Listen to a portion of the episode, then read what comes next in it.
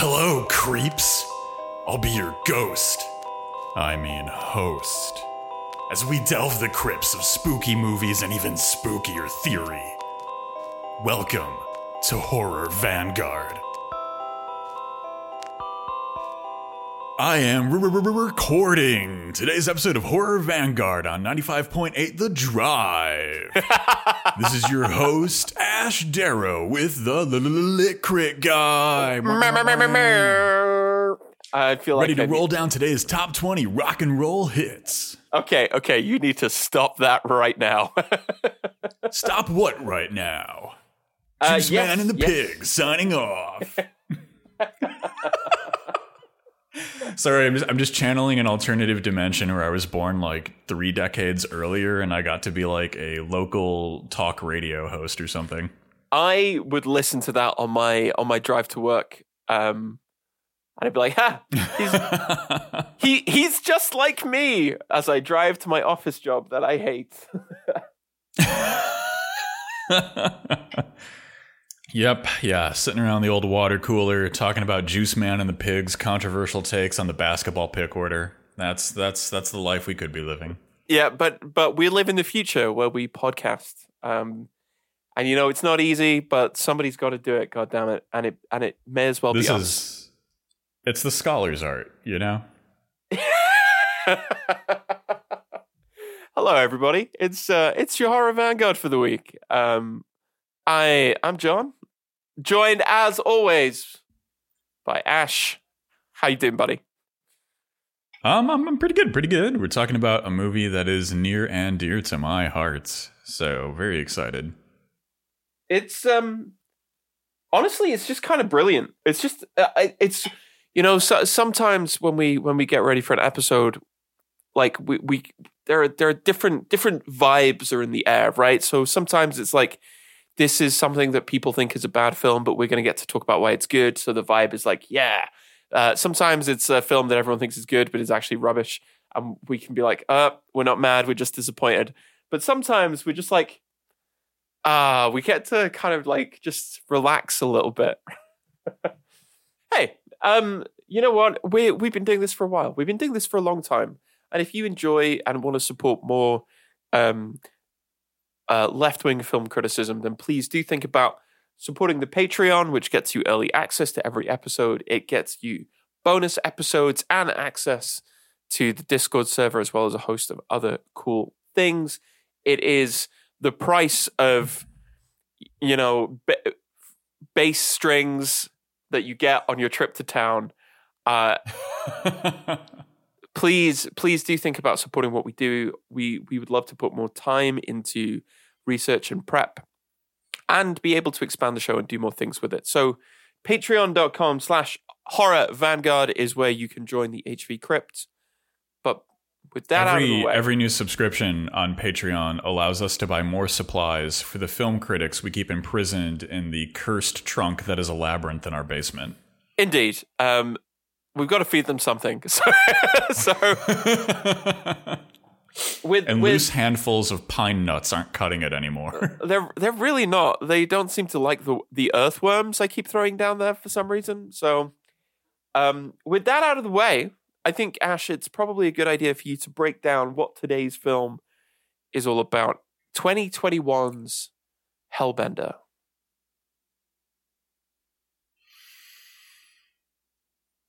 I watched Hellbender in theaters last autumn in a double bill with the folk horror classic Eyes of Fire. The juxtaposition of generations of horror alongside generational conflict situates us in a larger conversation about ways of knowing and the passage of time. Hellbender is visually interested in how we depict the occult on screen, and, in that, becomes interested in how we come to states of knowing. The occult in Hellbender occults our relationship to the known. This leads us to an approach that treats horror with the same respect as joy, sorrow, and love. Our arts are more than ready to kneel afore those altars in hopes of being granted wisdom, but horror has its own ways of teaching. These are lessons learned through the shrieking of meaning. Folk horror reminds us that these lessons are not new. They are products of thousands of years of human effort. Thoughts passed down through generations, all acts of learning are a necromancy. The information that flows through time is never as clear as it seems. In fact, no knowing is. As Tariq Goddard and Eugene Thacker put it, there is only a world revealed in its own hiddenness, a world made clearer in its opacity, a revelation of something radically other that is also simply the fragile, tenuous mind registering its own limits. However, these limits are never just our own. We carry the weight of past generations in our thoughts, our actions, and the circumstances that inscribe our life's efforts. In the Eighth Brumaire of Louis Bonaparte, Marx wrote one of his most famous lines. Often only quoted in part, the full text reads Men make their own history, but they do not make it just as they please.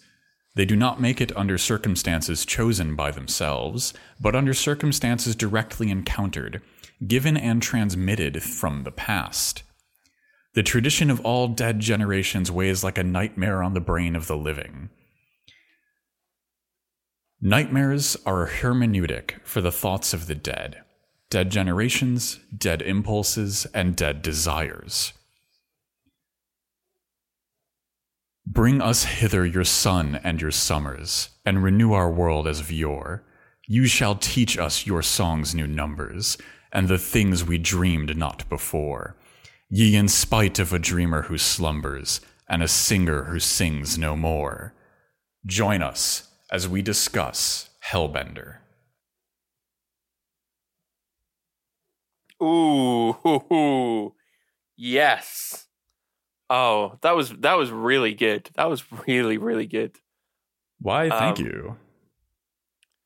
There is a lot. There's a lot in there. I think we can talk about. But let us let us begin as we always do, by traversing through the formalism zone. Zone, zone, zone, zone. zone, zone, zone. So, Hellbender is a movie made by the Adams family. Dun-na-na-na. Uh, Not uh, that Adams family. This is Toby Poser and uh, Zelda Adams. Uh, yes, just it, it, it is it is a um, parents parents and daughters making horror movies, and it is, you know, I I know I've said this before, and I've usually said this about films which are not considered to have kind of critical or technical merit to them, but like, you can make a movie if you want to, right? If you if you find yourself, if you find yourself ever going, oh, you know what, I would I wouldn't it be cool one day? Wouldn't it be cool to tell this story? Wouldn't it be cool cool to make a movie? Like you can do it. Like this is the, honestly this is a kind of lovely uh, thing about um about kind of low budget horror is that is its accessibility. Like you can do it, right? You know, if the people who made Birdemic can can do it, look at look at what you can do. look at what you can do when you're willing to put time and thought no, not necessarily money, but perhaps effort into putting something together like the Adams family do. Because uh, honestly, this is this is there's something kind of really lovely about horror movies being a sort of family business, right? Well, I think that in, a lot of ways, both textually and visually, and on like a meta textual level, right, in the very creation of this particular film, there's there's something small about the scope that I really enjoyed. There's something intimate about the entire production and creation of this film. Mm-hmm. You you you really feel a sense of closeness everywhere. You're close to these characters as they're going through it. You you see very intimate moments of their family life, and I, I think if you would have tried to make this as as like Blumhouse presents Hellbender, A24 style Hellbender, there there would have been it, would have lost a little bit of that warmth. And I think that that's something that comes from all like kind of indie cinema, right? And not indie as a style, but indie as a, a formalist and, and technological approach, like indie as a relationship to the kind of cinematic industry. There's, you know, regardless of anything else that could be in, in like those B movies and indie films, there's a warmth to them. Yeah, absolutely, absolutely. I think there's something deeply charming about this, and and and again, like I, I you know, wa- watch watch Hellbender, and then you know, just know that like you can do it. like I feel like that. That's that's there's something kind of like wonderfully accessible about this film. Um, like there are a couple of moments where they've clearly um they've clearly called in like or they've uh, done like special effects uh, in post production and probably paid a little bit for that. But like the the the most intense moment of this film, like the high point of the film, right before it wraps, is shot in a dark room with two actors and some fake blood, and like it is so gripping. It's shot incredibly like Mhm. you could basic you could basically shoot that final scene in like a cupboard in a box room if you light it the right way, and it's just incredible. So it's like uh, this this idea of like um, you have to have a certain, you know, you, it has to be A24. It has to be like there has to be money in it. Like horror is still one of those forms where it can be just like uh, there is a bit of a mythos attached to it. Like you know, think of the Evil Dead, but like you can you can still get your friends together and you can still make a movie. You can still get your family together and you can still make a movie. Yeah, and, and I think that, that that's just wonderful, right? It, it gives this the heart that that this kind of the textual content of this film needs. It needs that kind of intimacy in order in order to kind of pull off the grand feat that we that we witness through the the growth of this movie. But Uh, yeah, how do, how do we how do we so the, the one one thing that really struck me that when I saw so I saw this movie at a drive-in theater um you know around about last Halloween and and like when when when uh, we're first introduced to Hellbender uh the, the Hellbender is the name of the band that the mother-daughter duo has in the movie Hellbender and you know like they they just rock out in their basement. Um what what did, what did you make of Hellbender? Uh, God, the music in this rules. Mhm. And again, again, there's something kind of like uh, that connects back into what I was just saying about horror film as a medium, in a way that I think is analogous to like, um, to bands, which is like, uh, Mhm. you know, you can just get your friends together. You can just you can find a basement. You can find a uh, you can find a garage. You can like plug in an amp and you can play your your shitty three chord punk songs and like that that can be how you start creating art there's something kind of wonderfully immediate and um relatively uh, accessible about that i thought the soundtrack particularly to this film was just so good it's so good Yeah, yeah, and, and the music they play too is really like it, it, it's like like the Hellbender band has so much like depth to it. If like everything in this movie feels lived in, right? And I know a lot of that must speak to the fact that uh, Zelda Adams, who plays uh, the the young woman Izzy, and Toby Poser, who plays a character known as Mother, Izzy's mother, um, they're real life mother and daughter, and I Mhm. think that like you know, I, I don't know if they actually have a band that they jam together with, but it feels like they must have, right? Like yeah the- it feels like they're- hundred percent They're drawing on so much of a really like organic, lived-in experience. You know, you you really feel like you've been invited over to dinner with two hellbenders. a hundred percent um it's hard. It's it's weird, but like I would describe this folk horror movie as cozy. it, in a way yes and i think that brings up a kind of big formal question which is like what kind of film is this and right, you've already you, you've already said like the the buzzword right you've already said the buzzword which is to call this a folk horror film Yes, we we rang today's secret summoning bell. Uh, the word folk horror. So, is Hellbender folk horror? I think it's an interesting conversation to have. What are your thoughts? Um, I think strictly speaking, no. Oh, uh, very strictly speaking, maybe yes. you know, if we're going by this idea of the folk horror chain, I think you can absolutely make the case that it is. Um, but generally, folk horror presupposes a community, right? A community of practice that has uh, certain beliefs which are uh, decried as non-normative. You know, it isn't enough just to be an isolated person. There has to be like there has to be like a a, a group involved.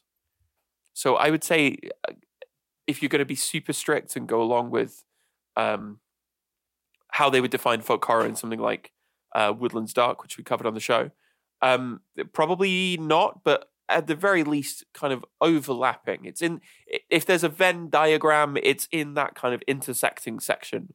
What What do you think? So I, I would say that this is this is definitely folk horror if we're using Scovell's folk horror chain right? I, I think that the the intimacy of the community that we experience is enough. It's enough to get us there. Um, I would make a more granular distinction, but because we're we're in kind of a horror cinematic moment right now, where where neo folk horror is is in vogue. It's very popular, and it's getting more popular. Um, but I would say that uh, Hellbender is not neo folk horror. This is something different. This is taking a different path. This isn't this isn't walking the same folk horror path as Midsommar, for example, which I would describe as neo folk horror. Midsommar is attempting to uh, recapture the stylization of British folk horror. Right? It's it's it's attempting it to to pull itself into those conversations and into those directions and while Hellbender is definitely drawing on the history of folk horror, there's no doubt about that. I would say that it's it's progressing through things differently, and it remains distinct, uh, or at least part of a, a, distinct lineage that's emerging. So, what else would you include within that lineage?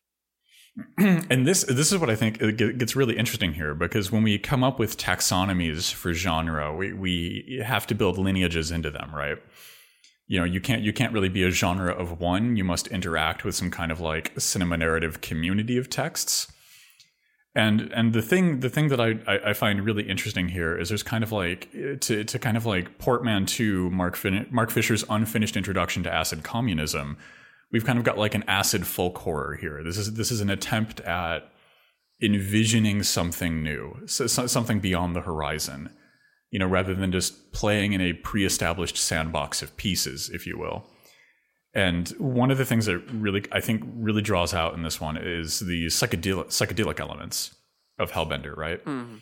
And I think, mm. I, I, mm-hmm. think that at least for me, when I was watching this, I, I was seeing connective tissues that could go all the way back to Méliès and, and, and progress through uh, Giallo and wind up at this moment with Hellbender, right? This this kind of like psychedelic horror tradition, this this surrealist horror that likes to lean into the occult and the mythological. Yeah, I would agree that it isn't it isn't neo folk horror eh, in in that sense, and I would definitely agree that it has quite a lot to do with um, giallo, um, in how it's stylized. I think I think the the psychedelia route is absolutely maybe the most kind of productive way of understanding this, and films like it um, so perhaps I can offer a kind of like, I don't know whether you'll find this a bit of a hot take, but do, would you want to know what I think? It's quite arguable. It's kind of cinematic, you know, closest relative is. Uh, of course, yes. Uh, would be something like the contemporary remake of Suspiria. Oh, ooh, oh, okay. Please, please because, continue because again, you have an interest in kind of female subjectivity, in witchcraft, in the psychedelic without the kind of psychodrama of vintage 1970s, early 80s classic Giallo. You have the same interest in wildly divergent color palettes from the very mundane to the very kind of like saturated and intense. Uh, obviously obviously the Suspiria remake is still is still in some ways deeply European, but in a way this is a kind of like psychedelic transplantation of that cinematic code into the sort of traditions of rural American horror. This uh, what Hellbender really kind of got me thinking of as as a kind of like Americanized version of a field in England. Yes. Yeah, yeah, yeah but but I, I 100% I, see where you're coming from. yeah, I agree in terms of the aesthetics, but I think given its content, you can't ignore the connection to to to witchcraft and thus to Suspiria. This is a very interesting point to, to to put this in context, and I think that that kind of a lot of a lot of not to not to sidetrack us too much on a conversation with, about giallo and giallo remakes, but a lot of giallo is deeply folk horrific, right? Like this is a point that I'm going to keep bringing Oh, up yeah. until Yeah, totally. until I live in a, a glorious future where I no longer need to. But like genre, genre is best served as a deconstructionist, you know, framework, right? Like giallo participates heavily in folk traditions. So much giallo has has to do with settings about hauntings and cults and this kind of memory and community. It's it's very much aware. It's it's using the Scovell's folk horror chain, but as as a weapon in the hands of a black glove strangler. Yeah, absolutely. Which is why which is why I would connect the kind of the kind of meeting points for this film are the remake of Suspiria and Robert Eggers' The Witch. I think Oh, totally, yeah. because Eggers is much more of a historical film, but is still interested in the psychedelic, and Suspiria is is is psychedelic horror. Um, Yeah, And- and, there, and there's the. Oh, I was just going to say really quickly. There's a really good historiography going on inside Hellbender, right? Like this is a really intimate autoethnography, right? Like this is a this is a. It's it's in a lot of ways a really potent self study from both the perspective of uh, a a you know like a, like a young woman, a child who is you know reaching that age where they're they're leaving the proverbial nest, as well as a parent who's got anxieties over that. It's it's studying that kind of situation and that kind of character growth from both perspectives as well as you know balancing some other issues about gender and class and localization in society and chronic illness. Yeah, absolutely, absolutely. Um, one of the other ways in which I think it connects to both Suspiria and to Eggers' uh, film is how it deals with the occult. And I know, I know, I know that was a kind of formal quality to this that you really liked. Yeah, so this has to be one of my favorite depictions of the occult on screen in a long time. I, I, I put this up there with A Field in England and A Dark Song and, and these other movies that are just just masterful in how they depict the occult. You you know, like like to that um, Eugene Thacker and Tariq Goddard quote from the Précis, like the whole one of the whole points of occulted knowledge is that you're reaching at a mystery you know Mhm. you're you're reaching at something that even once you've grasped it you you can't grasp it that, that's that's kind of the point these are things that are always opaque Yeah, you know like like clarity is not given or achieved. And i think what really interests me about the depiction of the cult here is it's clear that the hellbenders have rules. There's rules about the type of creature they are the type of powers they have the type of magic they practice. You know they, they have grimoires they have histories they have traditions right? It, it's a very accessible world. However from from our vantage point looking into their world it's it's entirely mysterious you know like like the the outside of the rule that when a hellbender devours its mother they have their own hellbender child we don't really have access to to much of the rules about how a hellbender operates and how their magic works and what they're in conversation with. And that for me really works. Like that's what really like takes takes this up a notch. Uh, yeah, because there's no um the film doesn't feel the need to to kind of do the exposition scene. You know, where you go, well, here's how our magic system works and here are the Mhm. rules. Like because why would you? It would it would completely kind of fracture the coherence of this isolated existence that they have. And and I think I think further and on top of that, this is this is a movie about opacity, right? Like this is a movie about the things in our lives that can't be accessed. This is a movie about uh, being othered and the other, both mm-hmm. in, in intimate spaces and in larger social spaces, right? Like to to kind of like do the Harry Potter treatment to magic and make everything nice and sparkling clear would have been a disservice to that. It, would it would have made this too perceptible and too too simple. Yes. Yeah.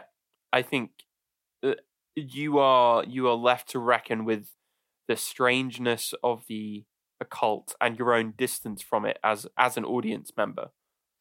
And which is which is Oh, integral to the integral to the functioning of the film as a whole because the entire point is that Izzy is like deeply approachable, right? The whole point, the whole reason that the ending has the power that it does is you suddenly realize that you know this uh this teenage girl who is kind of funny and interesting and seems, you know, relatively relatively sort of like approachable also has this element within them which is kind of completely inaccessible to you because you don't have that uh, you know the occult literally hidden knowledge that that they do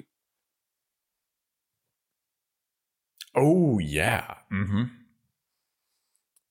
Well, and I- that I, I think I think it also it, it it serves us to to bring us into the perspectives of these characters too, right? Because Izzy has been being raised by mother ignorant of her lineage and and her history and what she even is uh, on like a larger framework. She does not know that she is a hellbender because mother is attempting to hide the truth from her. hmm And as as Izzy starts to realize it and put it together, um, you know, we, we we get sequences where like Izzy is is sneaking through her mother's dreams.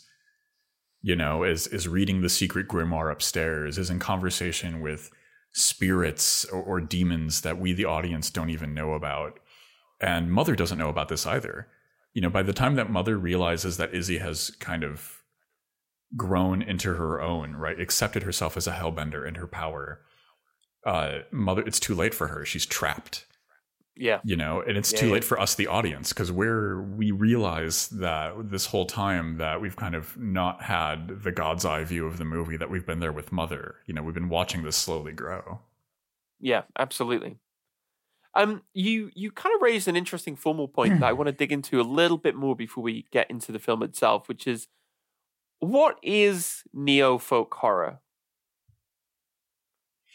I, I think this is really interesting, right? Especially at this current moment where we're in such a folk horror revival. and I definitely don't mean to be disparaging here. Neo folk horror isn't necessarily a negative, right? It, it shouldn't have a negative connotation to it. But I, I would say that just like when there's any kind of like uptick in a sudden revival, right, of, of particular horrific genres, there are a lot of movies that attempt to clone the styles and formulations of the past and and do I, what I would positively describe as attempts at a very faithful homage to bygone aesthetics, right? Um, again, referencing Midsommar, um, it is a movie that very much uh, wants to be visually and conceptually in conversation with the holy trinity of folk horror. It, it likes those attitudes, it likes those spaces and directions uh, where I would contrast that with Hellbender, which is, I, I think, moving towards unexplored horizons. What are your thoughts? Um, I would agree. I would agree. I think it's. I think it's. Um, it's kind of. It's very. It's very vibe based, right? A lot of the neo folk horror, a lot of folk horror, folk horror revival gets pinned back to like to things like Eggers the Witch or, or Midsommar or other things from from um, A24, and it's like A24 has become a shorthand label for uniting what are honestly uh, quite a few very disparate sorts of films under one you know aesthetic label under a kind of vibe. It's an A24 movie. And that doesn't really tell you a great deal beyond how you are supposed to receive it. And i sort of agree that i think folk horror eh, or the folk horror revival is is doing something sort of similar so i would say that this has this has folk horror elements um and I think it would be understandable to see why people would char- characterize it in that way. Um, Mhm. I'm, I don't know whether I would say it's doing doing anything like so, sort of super new, because I think there is also this other kind of vibe of contemporary horror, which is again much more focused on internality, on uh, explorations of subjectivity, of consciousness, of the psychedelic. Um, which Mhm. I, I totally think that this film is part of. But I, I agree with you about the kind of neofolk horror. I think it's I think maybe it's a sort of it's a phrase that gets over applied in ways that dilutes its usefulness. Yes, yes, I, I would 100% to agree. So we've been we've been we've been talking a, a lot about kind of the formal qualities of this movie. A movie that I, I think I, I was just madly in love with it when I saw this. It was just an experience, and now that I can watch it as much as I like, I am happy happy as a hellbender in a bucket of blood. So, uh, would you like to help me decide which discourse is which discourse?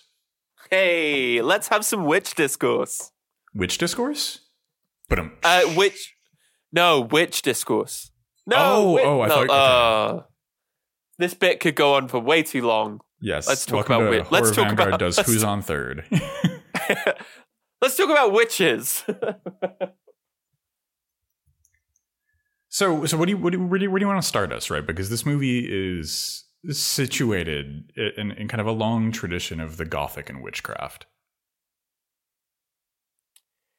there is what's interesting to me here is the ways in which because of the limitations of this being a low budget film this being a microcast film what you can't do simply by virtue of the fact that the space isn't there to do this is you can't talk about the witch as a kind of uh, a threat to a social order right so let's go all the way back to Silvia Federici. Let's go back to Caliban and the Witch and understand that like a huge part of um the violence uh, against women and the, the controlling and exploitation of domestic and reproductive labor was based upon the idea of witchcraft being a threat to a social order and mode of, of exchange right you have to have money but if you can see if you can see the wise woman if you can see the the, the witch you can be healed, you can be blessed, you can curse your enemies without money. Um, Mm-hmm.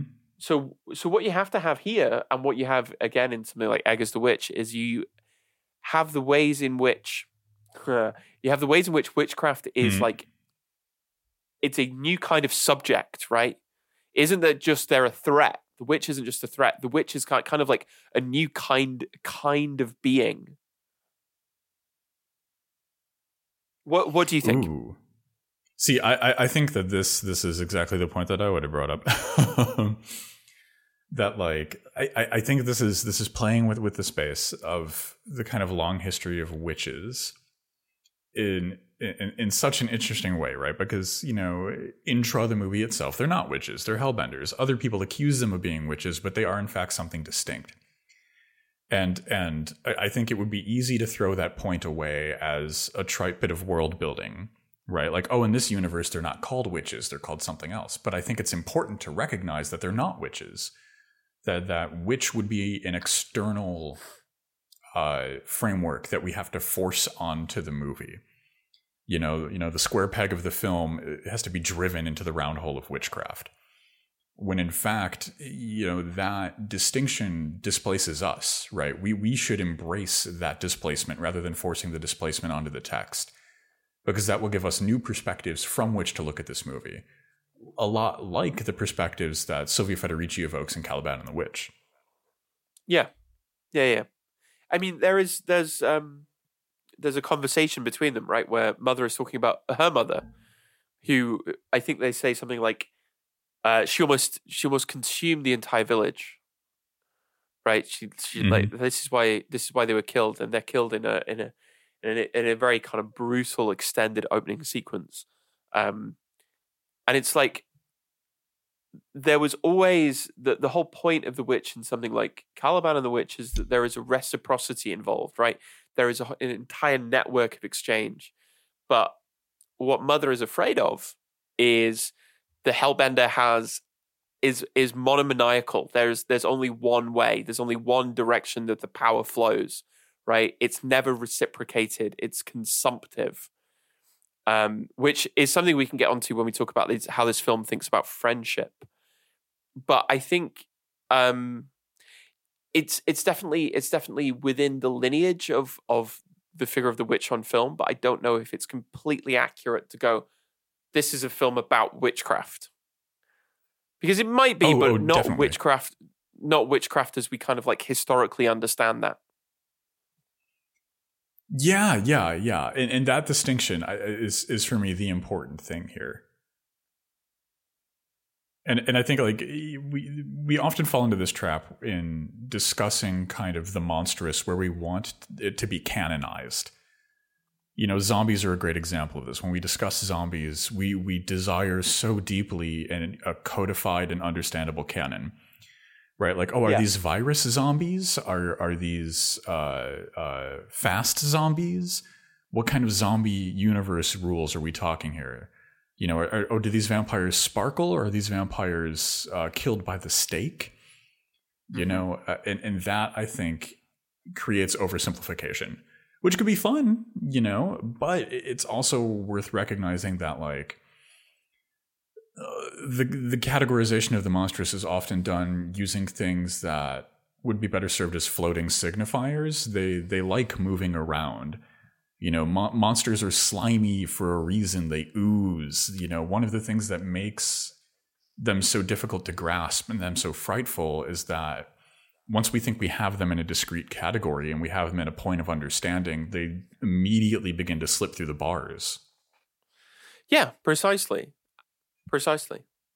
Um, and you have ways in. You have ways in because you have a kind of like semantic code that the film uh, provides you with in its symbology, in the references and connotations. But it isn't exactly that, right? And what that does is that it forces you, you as a viewer, to recognize the instability of that canonized category in the first place. Oh, 100%. So, uh, Oh. we're, we're, we're talking a little bit about isolation uh, conceptually at this point. Would you like to literally talk about isolation? Yeah. I mean, here's a question for you Is this COVID cinema?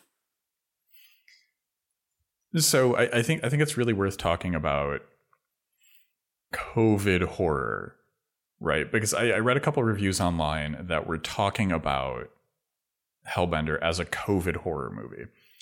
And in, and in some respects, yes, duh, absolutely. This movie was made and released during COVID. It, it is definitionally a, a periodized COVID horror movie. Um, however, none of the reviews that I read used that as the kind of framework for discussing how COVID impacts the creation of this movie. Because I think one of the things that happens happened and is happening and will happen most likely again throughout the course of this pandemic that is ongoing, despite what local mask mandates have to say about the issue, um, is that movies have gotten smaller, smaller in scope, right? You, you you can't have as many extras, you can't have as many people working together as frequently, so things are sparse and trimmed down and essential. And that works so strongly with the atmosphere in this film. And and no doubt COVID impacts it on a formalist level. Um, however, the the reviews that I read focused on Izzy's chronic illness, right? Her her immunocompromised condition in relationship to COVID. And, and there's definitely some connective tissue there. I don't mean to dismiss that as a way of reading the movie, but I would push against the the kind of quick, eager clickbait desire to start to frame everything as quote unquote COVID horror. Yeah, because I'm like, I'm not even sure what we're supposed to say COVID horror is, right? Um, but I'm also aware that actually, necessarily, that social anxiety, the social um, kind of impacts of COVID, will make its way into horror as a form, but I think it will be at its best when it's not done so explicitly. Right? It doesn't talk about it doesn't talk about uh, COVID. It just talks about an inf- uh, a an autoimmune disorder, which means you can't be near anybody, you can't touch anybody. Um, and as one character says, "Well, none of us can any right at the moment, right? None of us can touch Mhm. anybody. What are you worried about?" So it's like I actually I think it's a I think it's a kind of uh, it's a fine thing to do to to um, contextualize it in in the historical moment of its production and its release. But that isn't the same thing as going, this is a horror movie, quote unquote, about the COVID nineteen pandemic. Uh, and I get the feeling that if and when horror starts to do that, it's going to be a while before we get like a good a good one. You know? Yeah, and, and this is this is the thing that I think is really important with attempting to do COVID horror and define the form of it is that like we're still in the thick of it, you know. And of course, you can We're- you can make art We're contemporaneous. too close. Yeah, We're too but- close. But, but, yeah, I, I 100% agree. Like like there's an issue of proximity here. COVID isn't over. We don't we don't yet know the full shape of this thing. Maybe maybe we're at the at the point of the release and recording of this episode. Maybe we're at the end and it's and it's in its dying throes. Um, or maybe we haven't even seen the beginning of it yet. As horrific as that would be, maybe it hasn't even really heated up. And I mm-hmm. think that's the hanging question, right? Like the host is discussed as like the first COVID horror movie a, a lot, and I, I I would just just straight up reject giving it that mantle. You know, it's it's a movie about people talking over FaceTime, and like that's not what COVID is. I mean, we talked about this before in a previous episode, but a lot of attempts to give COVID a cinema narrative flavor have have been in less in conversation with kind of the broader shape of coronavirus and its impact on society and how it's kind of both a a naturally occurring phenomenon, right? It's a virus; those emerge from nature, and it's also a socially constructed pandemic because systems refuse to respond to it. And a lot that means a lot of the you know COVID cinema, like host host, is about it's a it's a FaceTime movie, not not a COVID movie. Yeah, And I think that like yeah, go on. I go on, go think on. this. I think I think Hellbender is is a movie that's made during COVID and thus, in a sense, cannot help but be about it. But I think the best ways of addressing very immediate historical moments of crisis is never to try and address them explicitly, mostly because you're too close to it and it's too it's too it's too big, right? But it emerges organically through the construction of art, through the kind of through the the the idea of cultural production itself. Um, Mhm. So you can have, you know, this is why this is why the historical novel or or historical fiction as a form has its kind of ideological and political purposes, right? It's a way of narrativizing the traumas of history itself. But when it's so immediate and so kind of like we're so engaged with it on a very granular level, um, this is not COVID cinema, but it is. You could, you can easily see in it elements of art that's trying to reckon with its immediate historical situation. Oh, totally, totally, totally. And there's a lot of there's a lot of like elements to our condition in COVID that precede coronavirus, right? Like you know, like the, that that example I made with Host, right? With FaceTime and with Skype, like there are other conditions that that cause those situations to arise. And the Hellbender on on kind of like every level, like you know, I was, I was talking about this before we started recording, but like the events of this film could have happened anytime. You know, the, the, this could have happened before or after COVID. You Yeah. know, the the over the overprotective parent that's uncertain of of the world that their child is living in, the the the the, the child who nevertheless will grow. And, and like like all children, like all students, like all art, it will eventually grow beyond its creator hmm like like the core grapplings of Hellbender kind of exceed that descriptive boundary. Yes, absolutely. I think I think this is a good space, a good point at which we can bring up maybe what this film doesn't talk about, and perhaps, given its setting, what it should talk about or what it could So- talk about. This is something that I I, I find to be really interesting, right? So um through through reading inter- interviews, right, like um the the Adams family uh c- cinema production family the most awkward way I could have ever phrased that. They're from upstate New York. Right. So so the environment that this film is set in is the environment that they're from. And like there, there, there's a haunting absence to this movie through their isolation. And I think there's a couple productive ways to read this. We can read this through a class lens. right? Right. This is very much nodding to the insular and isolationist Appalachian community, right? That that kind of you know the the cultural uh, ghost of the hill folk, you know, who who are stuck in their olden ways and do not commune with the townspeople. Mm-hmm. Um, but there, there's another question that this absence brings up, and that's colonialism, right? There should this is a present absence. This movie is haunted by a thing that should be there. You know, like there there should be an indigenous population in, in this environment, and and I think that you know, thinking back to our conversation on Woodlands Dark and Days Bewitched, um, and and kind of like these these missing questions in folk horror, right? The absence of indigeneity in American folk horror. That's an express byproduct of genocide makes its weight felt in, in the silence and absence of this movie. Yes, absolutely.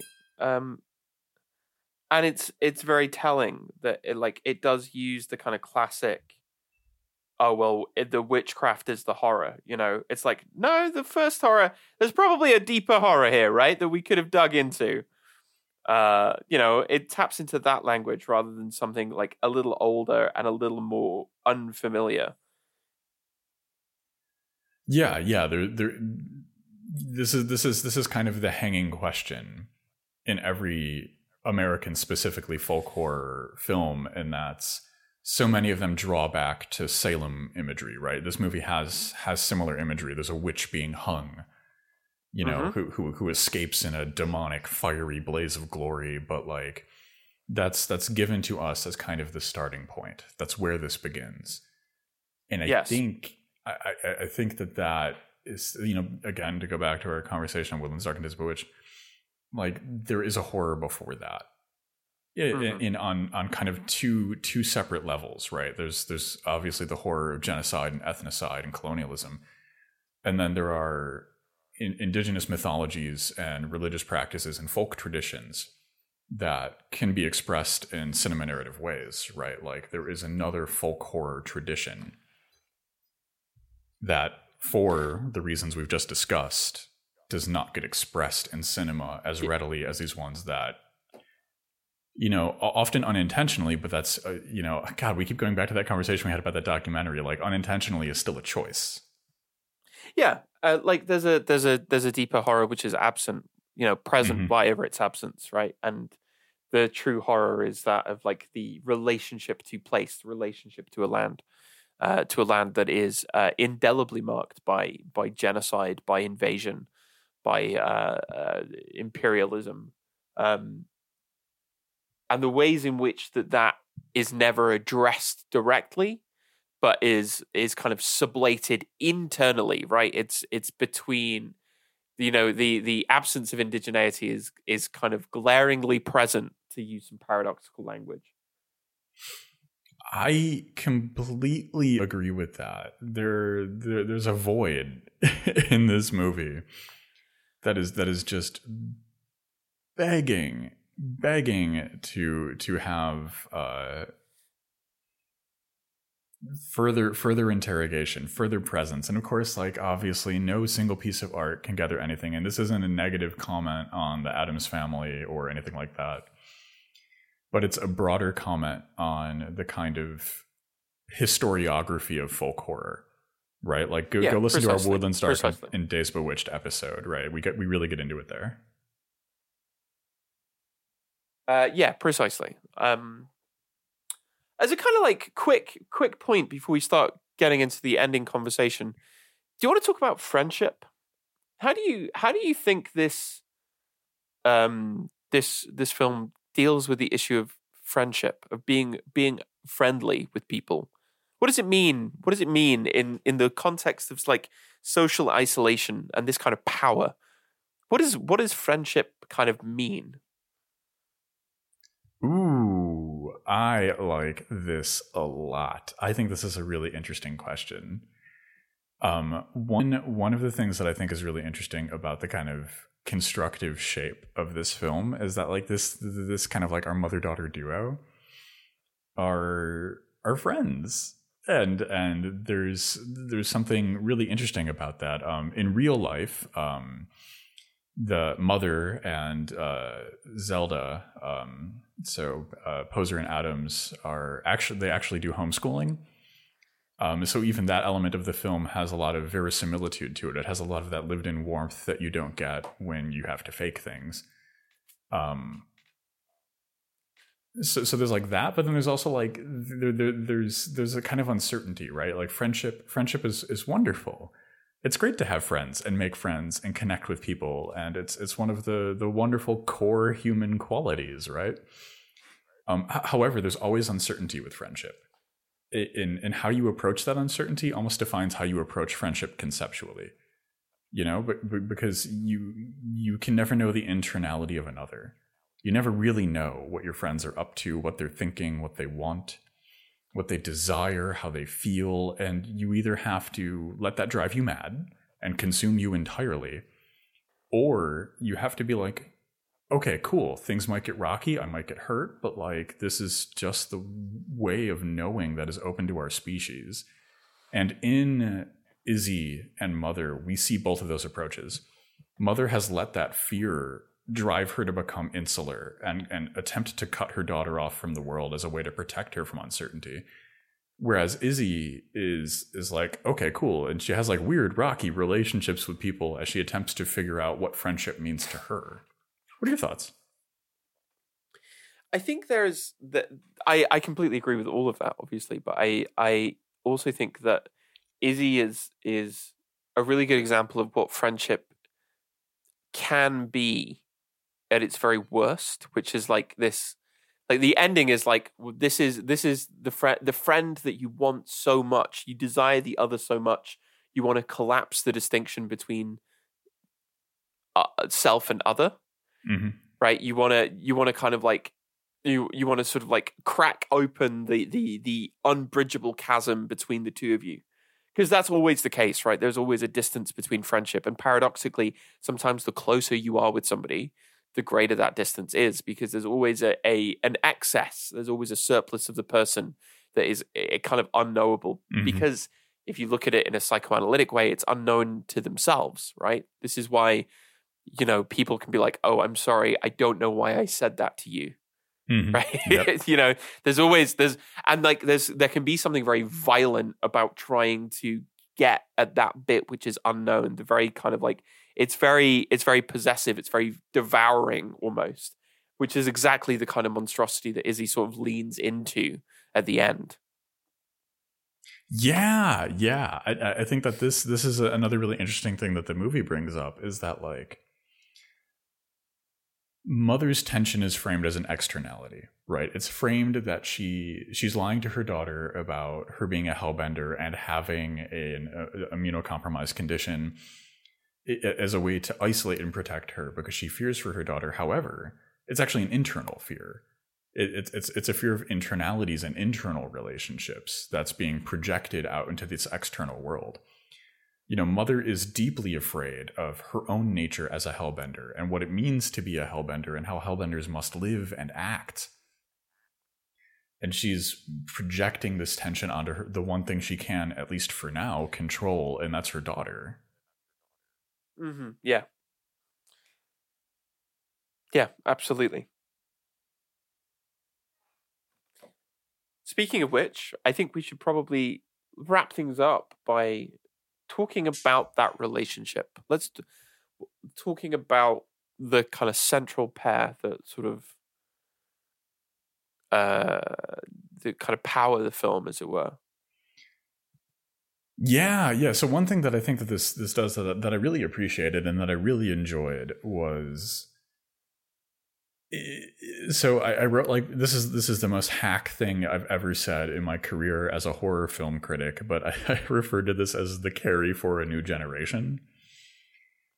Um, and I, I think for me that's because this has a way of exploring growth and development and these gendered spaces without getting too bogged down with the kind of gender essentialism that we see with movies of the Carrie generation. Which is certainly Yeah, and, and, and not to diminish totally. those films, right? That that is that is one lived experience, right? Like you know like that is certainly a thing um, but I think that it, it is good and refreshing and interesting to see those same issues played out and explored in a way that takes kind of, I, I, I think, uh, I'll, I'll refer to it as like a softer approach to gender. I, I I think I think this is a really interesting way of looking at it, and I don't think it's necessarily a hack comparison. Um, Thank you. I, I I actually I actually think it's interesting to talk about it in the context of Carrie the novel, um, as well as the film, because mm-hmm. the novel, eh, the novel in a way is is a lot bleaker. Um, and really, if you think about it that way, then this film is about it's it's it isn't about breaking a trap; it's about reversing a trap, right? It it isn't it isn't that Izzy finds emancipation, right? Like you come to self consciousness and you you kind of free yourself there has to be that let you know that you have to kind of form yourself as a separate and distinct person from uh, those other humans which are responsible for ensuring your survival. But this is about uh, there is a kind of vicious circularity here, which is the horrifying bit, right? It isn't it isn't about the fact that maybe uh, if you're if you're old and responsible for younger humans, you may become dependent on them, right? There is that ontological indebtedness at the core of our existence. But this is about that being inescapable.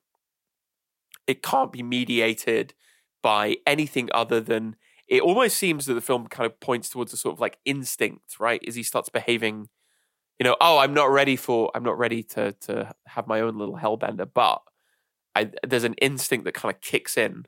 I don't know. What what, what are your thoughts? Yeah, I, I think this is really interesting, right? And I think like a lot of this stuff in this movie that I've really enjoyed are are kind of meditations on uncertainty and approaches to uncertainty, yeah. right? And and and there there's in a lot of respects this this movie is greased by the uncertainty that's in everything. You know, the the fact that the known is always opaque that that there will always be unknown qualities right and and approaches to that uncertainty you know change not only how we are but who we are right? Like like izzy's kind of personal growth in her relationship to being a hellbender is is a way of approaching that uncertainty right? Mother's uh, approach to her and her daughter's existence as hellbenders is another approach to that. In in like the, that that space with like you know not being ready to have your own hellbender because that means that you are effectively signing your death warrant like mm. you know there's an uncertainty to that but there are different ways of approaching it you know like at, at some point you know like probably knowing full well what would happen mother made that decision you know and then and then attempted to navigate that uncertainty with a kind of like panopticon of control um, and and I think like oh my god, not to drag us into panoptic conversations, but like the the the floating God's eye that sees everything and allows you to watch everything that everyone is constantly doing. You know, like like spaces of control and domination and generational tensions are just like so alive in this film. Yeah, there is there's a kind of like when you realize who you are, there's a sort of inescapableness to it, right? Your contingency, your the the the stories that we tell ourselves, the thing that the the the, the self narrativization which separates us from like a kind of like power that can do great violence is very very thin. It's very very easily sort of punctured. And that brings up a host of new vulnerabilities, right? It's it's not really necessarily about being a hellbender, right? It's about the reality of of of how much of human sociality is about telling ourselves what what not to do. Mm-hmm. And then what would happen if all of that was removed? yes, yes, and also I think there's like a there's like a liberating aspect. There's almost something that's like it's clawing at the utopian in in Izzy's growth as a character, right? Because like you you have like thrown off the the panopticon, right? Like you're you're you you're thrown off the shackle of like an authoritarian system that was attempting to control you, and now what? How do you live? What do Hmm. you do? Where do you go? And the fact that the movie doesn't answer these questions, you know, and, and like like you know, one of one of the final sequences that we get with Mother that I really liked is like Mother's imprisoned and like oh my god, like the way the movie this movie does the occult is just just fucking great but like mother opens up like an old trunk and crawls through like this dirt cavern um, and then realizes that she's been trapped in some kind of magical construct created by her daughter and her daughter's like oh i'm going into town do you want anything and, and mo- mother's just like oh new bass strings Yeah, because it's a, a recognition of the power reversal, right? You know, I mean, what teenager hasn't felt that that like they're stuck at home? Mhm. There's- yeah You know, you're trapped, you're stuck. That you can't you can't do anything, and you know one day you're going to be the one in charge. And there is something vicious to that. hmm Yeah, there's a there, it's a, it's emancipatory, but it's like there's also kind of like a viciousness because there's like in asking that question, it's about recognizing mother not not that mother is is powerful, but they're powerless yeah now oh totally and that's the that's the kind of awful thing like that's the whole like again in very classically psychoanalytic terms it's about like becoming. It is utopian. It is emancipatory but there's a kind of horror to it right? There's a kind of like as any great change has there's something about it which is kind of both wonderful and horrifying. Oh yeah, yeah, and, and to kind of continue those terms, like Izzy is 100% oppressed and repressed in this kind of mother-daughter relationship. You know, like rather than like being, you know, one one could imagine countless egalitarian ways that mother could have approached this problem. You know, explaining to her daughter from a young age what a hellbender is and how they're trying to like Edward Cullen this stuff, right? They're hellbenders with a moral code you know like Yes. oh we're, we're hellbenders but we're vegan wink wink you know like that kind of thing um but instead mother just creates a magical panopticon and imprisons her daughter with lies. Um and and i'm i'm, I'm forgetting I'm, I'm forgetting who i'm paraphrasing here but like the, the the the the cry of the oppressed won't always be just but it must always be heard. And you see that Yes, you, you see that in ex- Izzy's exactly. response you know like what Izzy does to her mother is not right. You know she she is continuing a cycle. At some point mother perhaps will become powerful enough to escape through a series of events or uh, you know be killed you know th th this has to end with violence because it continues with violence. Um, however in in the shape of that there is a recognition that a wrong was done. But also this is the thing that's interesting because the the film naturalizes that cycle right? What's the analogy that they use to talk about that cyclical nature of violence they don't talk about it in terms of like human systems they talk about it as something like the environment Mm-hmm. the earth the, the the the weather and the thing that's truly horrifying the the thing that that is that you go well perhaps it couldn't be any other way right yeah. winter Yep. winter spr- spring eats it, summer eats the spring you know like that's that's just the way that's just the way things are right that and it's like at, at the end of the film right the the trap has been resprung the violence has been perpetuated. And the thing is it's like izzy goes i i'm not ready for my own but like at a certain point the option is like well you will do you will be one day Mhm. presumably. That's what the film seems to say. And i think that's what what makes the ending so kind of bleak uh, in a really lovely way is that like there isn't a way of breaking that cycle yet hmm Yeah, yeah, definitely. And- And the, the the film, you know, Mother when Mother is finally fessing up to what Hellbenders are and how they work, um, she she describes them as apex predators. You know, like part demon, part witch, Yeah. all apex predator. And and and that, that that's an intentional language that I think very darkly maps on to like a, a lot of like far right talking points. And, and just to be clear, I'm not calling Mother far right or the film far right or anything in it far right, but it, th- there is a viciousness to that mentality. You know, like the, there's there's there's a, there's a reveling in abuse when human human humanly agential peoples and systems refer to themselves as apex predators. You know, like like we can talk about a lion as an apex predator, but a lion also doesn't have a moral code you know like like that they don't have ethical considerations they just kind of go after antelope or whatever Like, but when we apply that same logic to human systems, it's often to grease oppressive gears. Yes, I think that's completely true. Um, I think this is a super interesting film because it raises all of those questions about kind of like uh, maternity, uh, reproductive labor, um, Mm-hmm. Dom- domestic labor, without ever essentializing it down into a kind of matter of like cis heteronormative biology.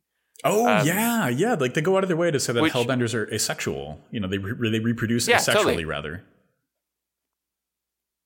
Um, so so all of that is super good, and it taps into all of this really interesting stuff about like what does it mean to be human? What does it mean to kind of like exist in a in a in a in a sense that makes you dependent on others, and the ways in which that that could be makes you vulnerable, right? Yeah, yeah, and, and I mean, like, to, like to your, to your point, I think one of the interesting things that that goes on within that space, right, is that even even in the Vovovich, in in a lot of those kind of folk horror movies, right, witches have a lot of power, they have a lot of agency, but that power is owed to Satan, right, a a very masculine figure. Um, at least in most depictions, there, there's there's a lot of queering of, of Satan that goes on in in the horrific, but often Satan is a man that bestows power onto women so that they can then be witches. Um, th- Yeah. this movie, the power is just in them, you know, like Yes, like exact exactly. mother mother tries to explain them as being like part demon or whatever, but we get the we, we get the intimation that that's a, a mother explaining to their young child what what a thing is. And you know if you've ever tried to explain something to a child you don't like go through the fullness of it. You kind of sketch a very broad picture so that they get it. And i like that. You know i, I like that this movie kind of operates is a way of trying to get that same kind of you, you know like like Silvia Federici approach to witches and witchcraft and and like pry it out of these these other conversations we'd have to have about the satanic. Yeah, yeah, yeah. So, uh, a little bit over an hour now. Do you have any other thoughts, takes, considerations, feelings, vibes about the Adams family's Hellbender? Do do do do. Uh, no, I bet you they're Uh, so okay, sick we- of that joke. they they must be. They must be. I'm so sorry, but but really, I think it's just going to have to be something that they they they reconciled themselves to. my my only vibe is I think this is a great movie. It's it's it's so tight. It's so well constructed. The editing, soundtrack, and uh, photography are all great. The performances are superb. It's it's like it's just exciting to see a kind of like little collective emerge of people who are clearly like learning together but are specialists in different things in different areas um and i'm like i can't wait to see what they do next what what about you I, I I would just just echo the same thing. I'm I'm really excited to see what the next movie is going to be because this was just like phenomenal. Chef's Chef's kiss Chef's kiss meme. Uh, Hellbender knocked it out of the park. So everyone, uh, please stop by the Horror Vanguard crypt. We'll have a dinner of pine cones and leaves and uh, worms, and maybe even a guy who got lost in the woods.